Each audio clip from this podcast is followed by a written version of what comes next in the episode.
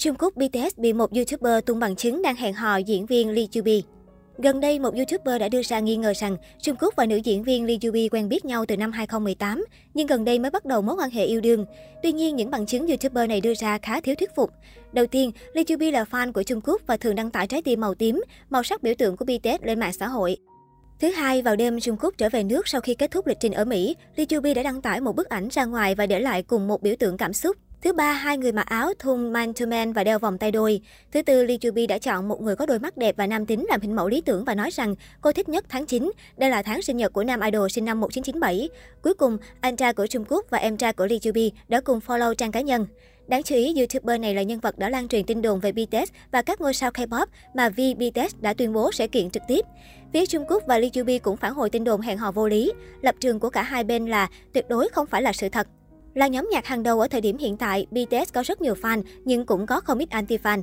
Anti-fan thường xuyên có những hành động lời nói làm ảnh hưởng đến các thành viên. Mới đây nhất, nam thần Vi đã chọn cách tuyên bố kiện thẳng thừng YouTuber trên khi chuyên lan truyền những video bị đặt bôi nhọ anh.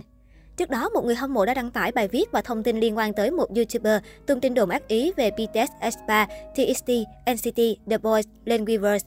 Bài đăng đã vấp phải phản ứng trái chiều từ các người hâm mộ. Tuy nhiên, Vi cũng đã xem bài đăng và đích thân phản hồi với ý định khởi kiện. Nam thần tượng viết trong phần bình luận, Ồ, tôi sẽ tiến hành kiện, tôi nghĩ có thể kiếm được một số tiền để ăn nhẹ, đề cập đến gia đình và bạn bè của tôi cơ đấy, tạm biệt. Khi một người hâm mộ khác phản hồi rằng anh ấy không nên lo lắng về điều đó, vì tiếp tục bình luận, vừa nãy tôi chỉ nhìn lướt qua thôi, nhưng không chỉ chúng tôi mà tất cả các nghệ sĩ đều ghét những người như vậy. Tất cả người hâm mộ, các ARMY có thể đã theo dõi tình hình hoặc không, nhưng thay mặt cho những người không có đủ dũng khí và đã phải chịu tổn thương, tôi sẽ tiến hành kiện. Rất nhiều người thắc mắc nhân vật đứng đằng sau kênh YouTube này là ai, có phải một cái tên quá lớn mạnh đến nỗi Vi phải để tâm tới và quyết tâm đi kiện. Kênh YouTube mà Vi dự định khởi kiện có tên Soyan.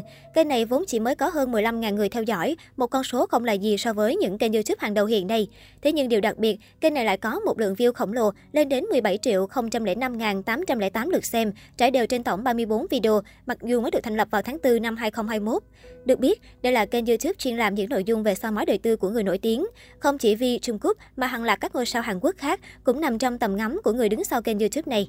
Theo thống kê từ YouTube, mặc dù có lượng người đăng ký không nhiều, tuy nhiên với lượng view khủng, kênh này có thể kiếm về 32 triệu đồng mỗi ngày. Hiện rất nhiều fan của Vi đang đồng loạt báo cáo kênh YouTube này sau khi YouTuber đứng sau kênh này không những không ăn năn hối cải mà còn có thái độ thách thức ngược lại với Vi bằng giọng điệu cợt nhã.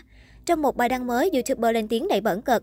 Tin chấn động vì đã đề cập đến tên kênh YouTube trên Weverse. Anh ấy nói rằng anh ấy đã xem video.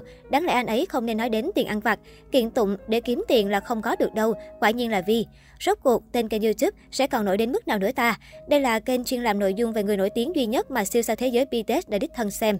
Có thể thấy nếu không quyết liệt như Vi, những kênh YouTube sao mói đời tư người khác vẫn sẽ còn mọc lên nhan nhản trên nền tảng này.